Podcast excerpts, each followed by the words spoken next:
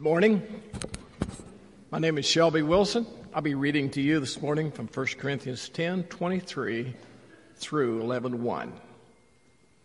I have the right to do anything, but not everything is beneficial. I have the right to do anything, but not everything is constructive. No man should seek their own good, but the good of others. Eat anything sold in the market without raising questions of conscience, for the earth is the Lord's and everything in it.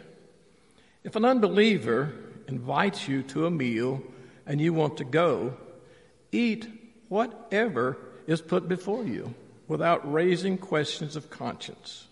But if someone says to you, This has been offered in sacrifice, then do not eat it, both for the sake of the one who told you and the sake of conscience. I am referring to the other person's conscience, not yours. For why is my freedom being judged by another's conscience? I take part in the meal with thankfulness. Why am I denounced because of something I thank God for? So whether you eat or drink or whatever you do, do it all for the glory of God. Do not cause anyone to stumble, whether Jews, Greeks, or the church of God, even as I try to please everyone in every way. For I am not seeking my own good, but the good of many, so that they may be saved. Follow my example as I follow the example of Christ. This is the word of the Lord.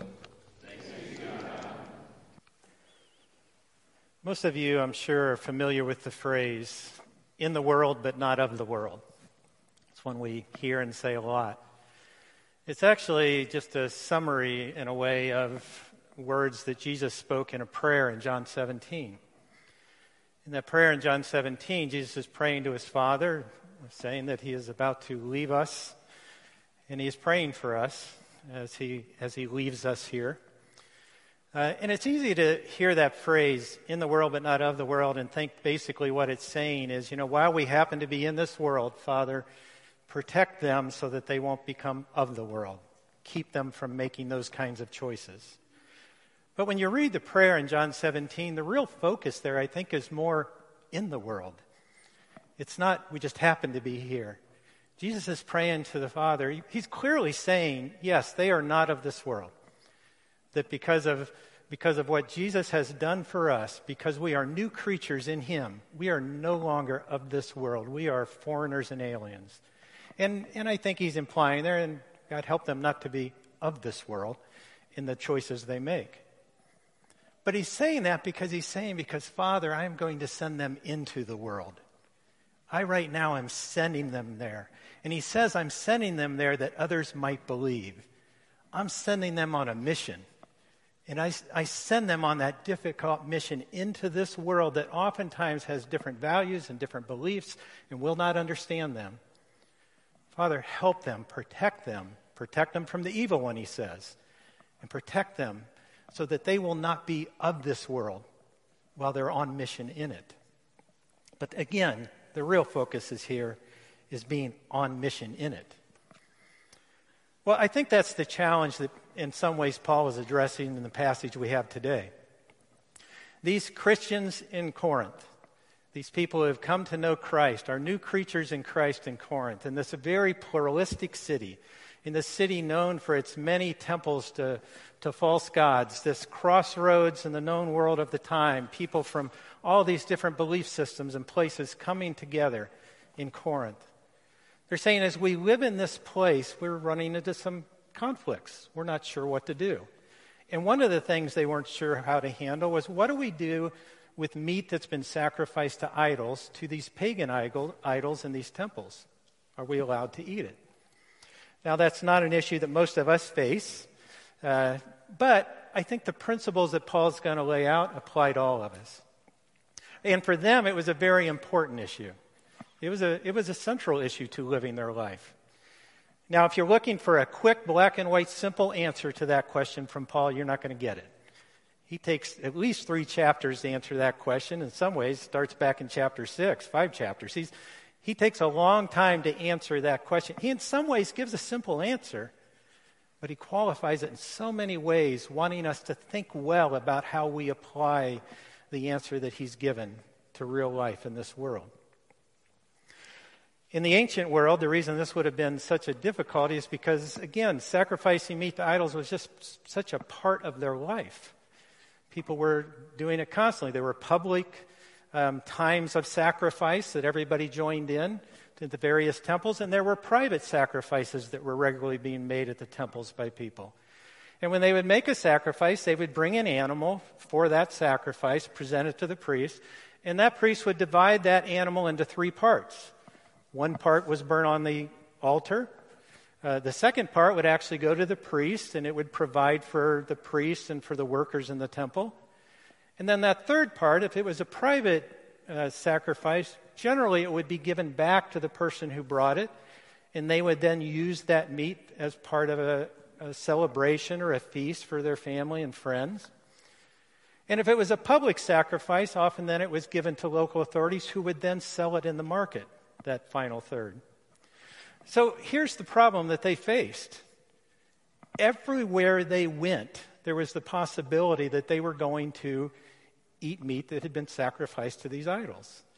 If you went to a wedding, it's very likely that meat was meat that had been sacrificed to a pagan idol. If you get invited to someone's home to eat who's not a follower of Christ, very good chance that's where that meat came from. Matter of fact, even if they were followers of Christ and they bought that meat in the marketplace, in a city like Corinth, probably most of the meat in the marketplace was meat that had been part of this sacrifice to a pagan idol. They ran into this everywhere they went. And if you are going into the world on a mission that others might believe in Jesus, if you want to be close enough to them to be a witness to them, and say someone invites you over to their home for dinner, do you then say, oh, wait a minute, where'd that meat come from? Uh, is that, was that part of a sacrifice? If, if so, I don't want to eat that. You know, that was an obstacle to them connecting to the very people that they wanted to be witnesses to. So their question is, how do we deal with that? What do, what do we do? The, do we need to draw that line every time that we face it? Because they're going to face it a lot, right? And it's going to be a problem. Now, again, we don't face those same challenges. Uh, but I think we face similar things, right? We, in a world that often does not share the values and beliefs that we as followers of Christ have, if we want to go into that world on mission for Christ to make him known, that means getting close enough to people to have a witness with people. It means entering this world and entering their lives. And it means we are often going to face challenges of when do we need to separate and when do we step in and when is it okay? And you face those all the time, right? We've all faced them. Maybe you get invited to, to attend a wedding or be a part of a wedding of an unbelieving friend. And, and you question whether that wedding is a violation of God's design and purpose for marriage. Well, do I join in? Do I participate? Maybe you actually know that this was a relationship that started in an adulterous affair. Do I celebrate that with them? Do I join in and be a part of that? Maybe it's people, two people of the same gender. Maybe it's an unbeliever marrying a believer. What do I do? What are my choices when I'm invited into this? Maybe you work for a company, a large company, as many do, and that company supports causes and purposes that you question. That sometimes you'd even say, I believe those are outside of, of what God calls good and right. Does my work in that company support things that I believe are wrong, that are even sometimes sinful? How do I how do I serve in that company? How do I work with my coworkers? How do I make those choices that sometimes are so messy? When am I actually promoting that which is evil? And when is this about drawing close to people who, who don't share the same beliefs I have so that I might present Christ with them? How do I do that? It could be as simple as a friend invites you to a yoga class and you love yoga and exercise, and to you it's exercise. And you go with them to a yoga class, and suddenly the instructor starts sharing things that seem to imply that in their mind this is about spiritual enlightenment or, or union with divine, which seems to be teaching principles that are, are more a Hindu view of yoga. Do I participate? I'm not believing any of that. I'm just exercising and stretching. Should I be there? Should I not be there? How do I make those kinds of decisions? It's tough. Or what about if I'm in an event where, again, I, it's just a normal event, but I know in this event there may almost be an encouragement for people to do things in excess that they shouldn't do. For instance, I'm going to be part of an event, a celebration, where I feel like they're almost encouraging drunkenness. Now, I'm not going to drink to excess. That's not a problem I'm going to have. But should I be a part of this event where that kind of behavior is almost going to seem encouraged as a part of it? Those are tough decisions to make, right? And we could go on with this list for hours of those kind of things. And as soon as we make up our list, new things will start popping out. Because living life in a world that doesn't share our values, that doesn't follow Christ, doesn't see Him as Lord of their life, but entering that world on mission for Christ, which means getting close enough to have an impact in people's lives, to be heard by them, to, be, to have our lives seen by them and our witness before them. It means being with them means being in this world. And that's exactly where Jesus sent us into this world. It's why he prays for the Father to protect us, because he is saying, yes, there will be challenges as they do that. Now, again, I said that his answer spans chapters 8 through 10. Well, for the sake of time, I'm really going to focus on his wrap up. And his wrap up of this kind of begins in verse 23 of chapter 10. Comes back and in some ways sums things up and pulls it all together. And, and what I want to look for, are what are just some of these principles that, that Paul is giving us as we face these challenges and make these decisions? Now, I'm sure you will be frustrated. I'm sure you will come back to me and say, yeah, but those principles didn't give me specific answers for this situation and this situation. That's what principles are. They are guidelines, and we have to then do the hard work of applying them. Uh, but I want to think through some guidelines that I think Paul presents here uh, in this passage. And you may find a different list of guidelines as you go to it, and that's fine. I'd love to hear some of those. And you will find some of these guidelines overlap with others, the ones that I'm presenting. But here are some that I found that I think are important as we begin in 1023. A first principle I found, I think, is really a central guiding principle is that you find in Scripture and you find here that biblical morality, biblical right and wrong, is always rooted in relationship. It is always has a relational quality to it. As Jesus said when asked uh, which command in the law was greatest, the moral code of the Old Testament, what was his response? Love the Lord your God with all your heart and with all your soul and with all your mind. This is the first and greatest commandment. And the second is like it love your neighbor as yourself. Right conduct is loving conduct, those are bound together. One of the things I say often to the point that those know me well are probably sick of hearing it. I often say biblical morality always has a face in front of it. And what I mean, doing right is not just right for right's sake. Doing right is always relational in some way. It's about our relationship with God, or it's about our relationship with others, or both. Always relational quality to it. In 1023 and 24, Paul confronts what, is, uh, what seems to be a popular phrase. He mentions it back in chapter 6 also.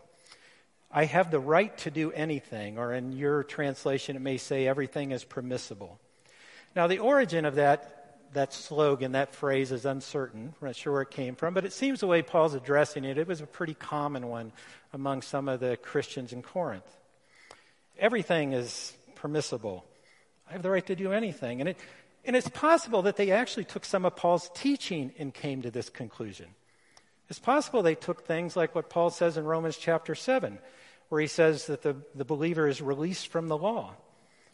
But of course, they can, if that's the case, they conveniently forgot the words that just followed that.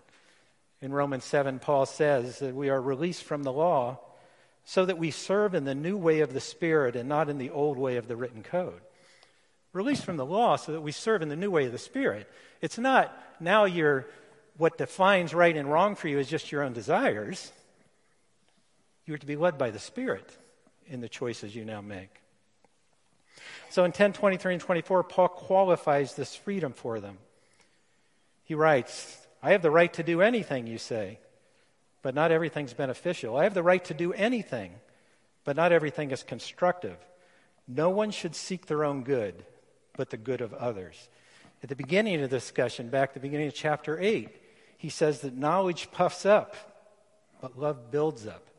He argues again that it's not just about knowing the right rules and having the right answer. It is also about how do you lovingly apply those things relationally with others. How do those choices affect your relationship with God and others? That is always part of doing what is right. Doing right is right. There are rules, there are rights and wrongs.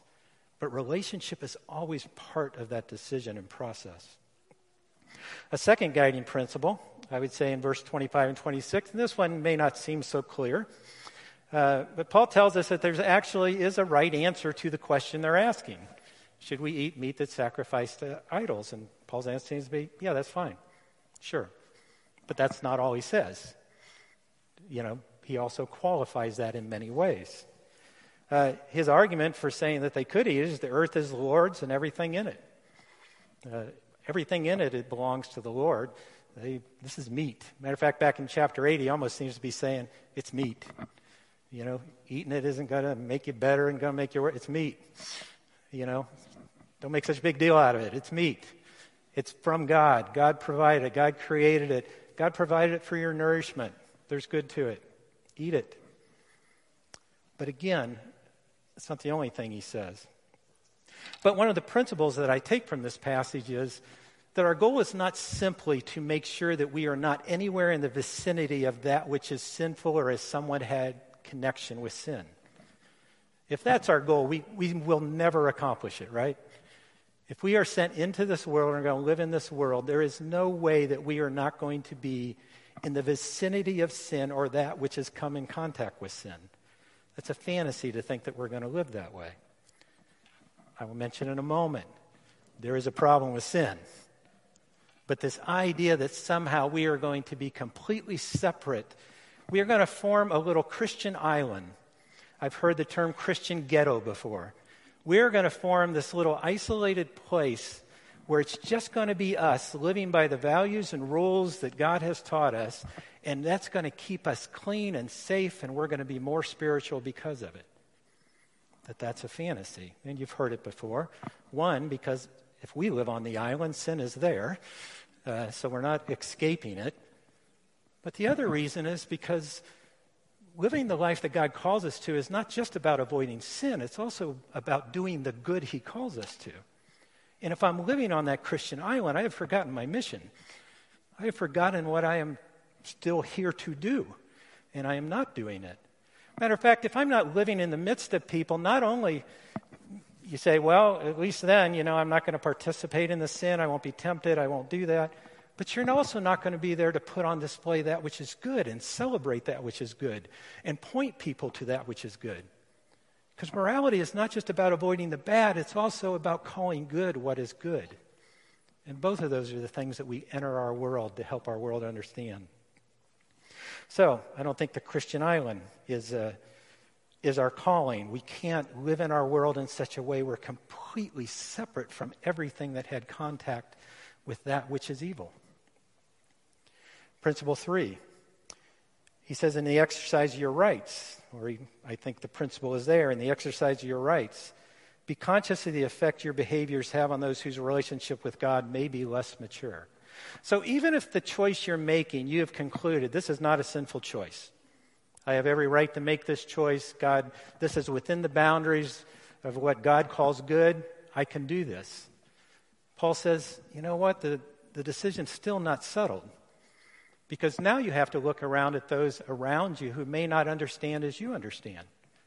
Those around you who may, you say, well, I can eat this meat sacrificed to idols, but what if my Christian brother who happens to have, not have the same understanding of Scripture I have, maybe is less mature in the faith, what if they believe that eating that meat is actually disobedience to God? It's sin. And they see my example and then choose to go eat the meat, even though they still hold to that belief even though by their understanding that is still disobedience to God, but because of my influence, they have now followed me in that behavior, now violating their conscience. Their sin wasn't that they ate meat. Their sin was that they did what they believed was disobedient before God, that they turned their back on God, in this case, to follow your influence, to follow the influence of a man. And he says, even then, even if what you're doing is right, you still have to give thought to the other. What influence will this right behavior possibly have on the people around you? Will they understand it? Do they, is this a disputable matter that maybe will have an influence upon others that you don't want to have? Still have to consider those things. In 8 9, he says it this way Be careful, however, that the exercise of your rights does not become a stumbling block to the weak, that you don't make others trip in their walk with Christ because of the exercise of what you believe to be right, even if it's right. 1032, do not cause anyone to stumble, whether Jews, Greeks, or the church of God. Again, the decision isn't just right or wrong, even here when it's right, the decision is still how does it affect the people around me, the people I live this life with? I have to consider. Now, I don't think Paul is saying here that every choice should be made to accommodate every view around you. For instance, I don't think we are called to always accommodate the Christian legalist who just wants to pull us back to rules that God didn't call us to. For instance, if I go out and mow my yard this afternoon, and my neighbor's a Christian and thinks it's wrong for me to mow my yard on Sunday, but I know my Christian neighbor actually is pretty firm in that belief and committed to it, they're not going to be influenced to go out and mow their yard on Sunday. They, they no way are going to go mow their yard on Sunday. They're not going to step over what they believe to be right because of my behavior in that case. I don't have a problem with going to mow my yard. Because again, I don't think I am causing a weaker brother to sin against their conscience.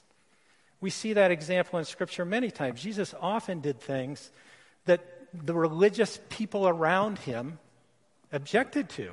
They, they were offended by. They called it wrong. But he wasn't causing the weaker brother to turn his back on God. If anything, Jesus was actually, at sometimes by challenging their belief system through his behavior, calling them to look a little harder at God. And was, were these rules, were these decisions truly about their relationship with God? Jesus has a one on one conversation with a woman next to a well, a public well, something that they would have clearly judged and religious people around him offended by. A woman of questionable character, yet Jesus still entered into that behavior because it loved that woman, and I would say even loved those who were watching, even those who were offended by it. Jesus has dinner with people whose business practice were considered incredibly immoral and unethical, the tax collectors. Again, I think there are times when that choice that still offended actually loved the other, even the one offended, because it challenged beliefs that were actually pulling them away from God, not towards God. So, a principle is again, we have to consider the people around us, even the believers around us, and how our choices will influence their relationship with God. A fourth principle, and this one is not really clearly addressed in the passage 23 to 11.1, but everything that precedes it from 10.1 to 22 talks about this. Paul sets up this passage by telling us there are some things that are just clearly wrong. There are some things that are sinful. There are boundaries. Paul lays out and he says, you know, the children of Israel and the, the issues they dealt with in their desert wanderings, the, the things they lost, the damage we see that their sin caused, the consequences of sin, all those things were laid out for us so that we would not make those choices because they are wrong, sinful, evil choices. God is saying there are boundaries. There are things that are clearly wrong you should not do. In that case, he is saying grumbling against God and testing God, clearly wrong. Participating in sexual immorality, clearly wrong. Actually worshiping a false idol and joining into some religious ritual that worships a false idol, absolutely wrong. You may say, well, or the Corinthians may have said, well, even if I go to the temple and I know that that God's not a real God, I know that that God is a false God, I know that this whole thing is foolish that they're doing, but, you know, to get along with people, I'll participate in it. I'll join them in this religious ritual like I'm worshiping this God. And Paul, I think, here is saying, no. That is not a place you join in. That is a place you must separate. say, even though we know that God is a false God, God actually, Paul actually says that when you join in that worship of that false God, you are participating with demons. That God may be, not be real, but you are actually you are worshiping a demon and participating with demons when you join in that practice. There are things that are clearly wrong, that are clearly sin, and we are called to turn away from. A final principle, I think that Paul reminds us once again where we started that we are sent on a mission. 1033 For I am not seeking my own good, but the good of many, so that they may be saved. Ultimately, Paul ends this discussion by saying, Ultimately, I am trying to figure all this out. How do I seek the good of others? How do I live in this world well in a way that honors God and loves my neighbor? How do I do this? I'm trying to figure this out because I have been sent on this mission so that many may be saved. That's why I live in this tension. He says in chapter 9, where he's using the issue of, of his rights as a minister of the gospel, his right to be paid. And he says, I'm choosing to set those aside. In 912, he says, If others have this right of support from you, shouldn't we have it all the more? But we did not use this right. On the contrary, we put up with anything rather than hinder the gospel of Christ. That is at the center of our calling. It's why we're sent into the world. And it is messy, right? It is messy figuring out how to do that well. We will disagree at times about how to do that well because it is not always a clear answer to those questions. How we, sometimes even say, well, that's wrong, but how close do I get to that so that I be close to them? Uh, where do I step away? Where do I step in? It's, these are hard decisions that we have to make.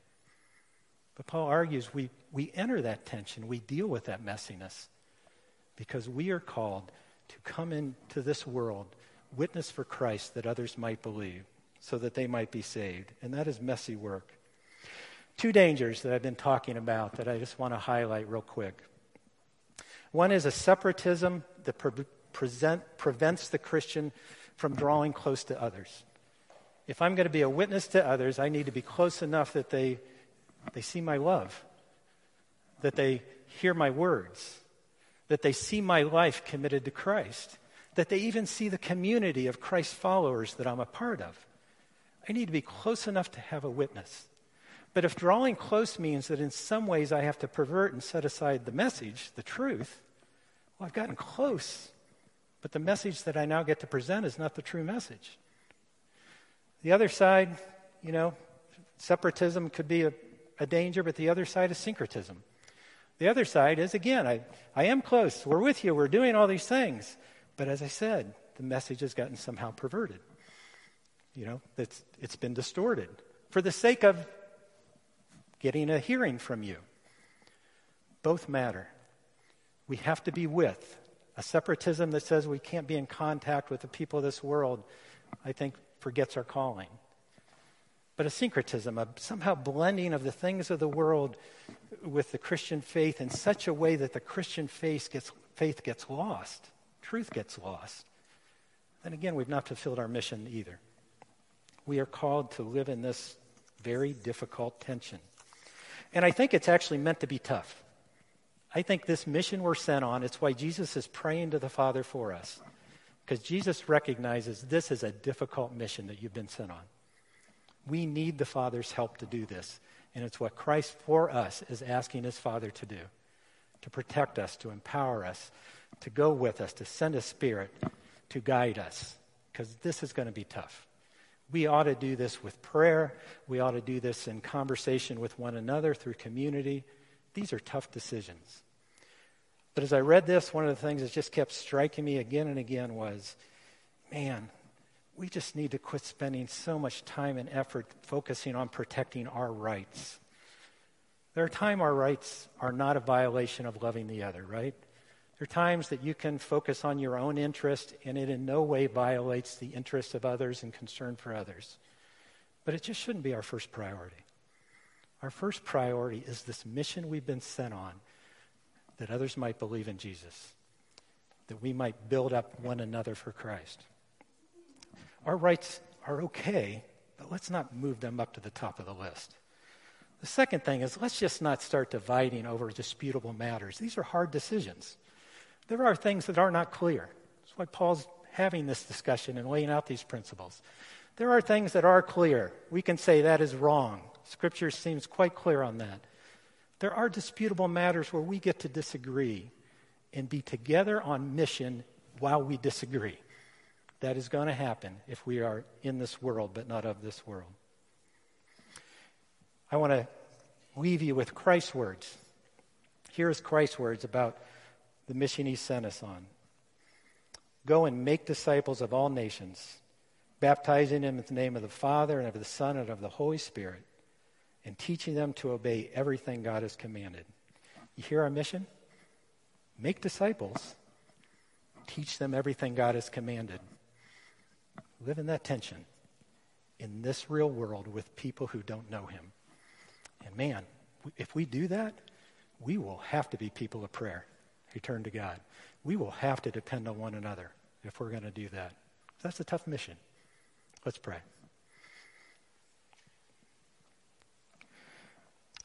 Father, I'm so thankful uh, that we don't do this on our own. I said, Father, I'm so thankful that, uh, that you have responded to that prayer of Jesus, that you give us strength and guidance. Uh, Father, you protect us uh, that you have guided us when, when we are face to face with the evil one. And Father, we can count on your strength and your protection in those times. I pray, Father, that we would not become so foolish as to believe that we need to step away from you and figure this out all ourselves so that we can be effective in this world. Father, I pray that we would depend upon you even when it seems like foolishness to us, that we would follow, we would trust you. And Father, I pray that you would help us to be people who carry your message well. In your blessed name, amen.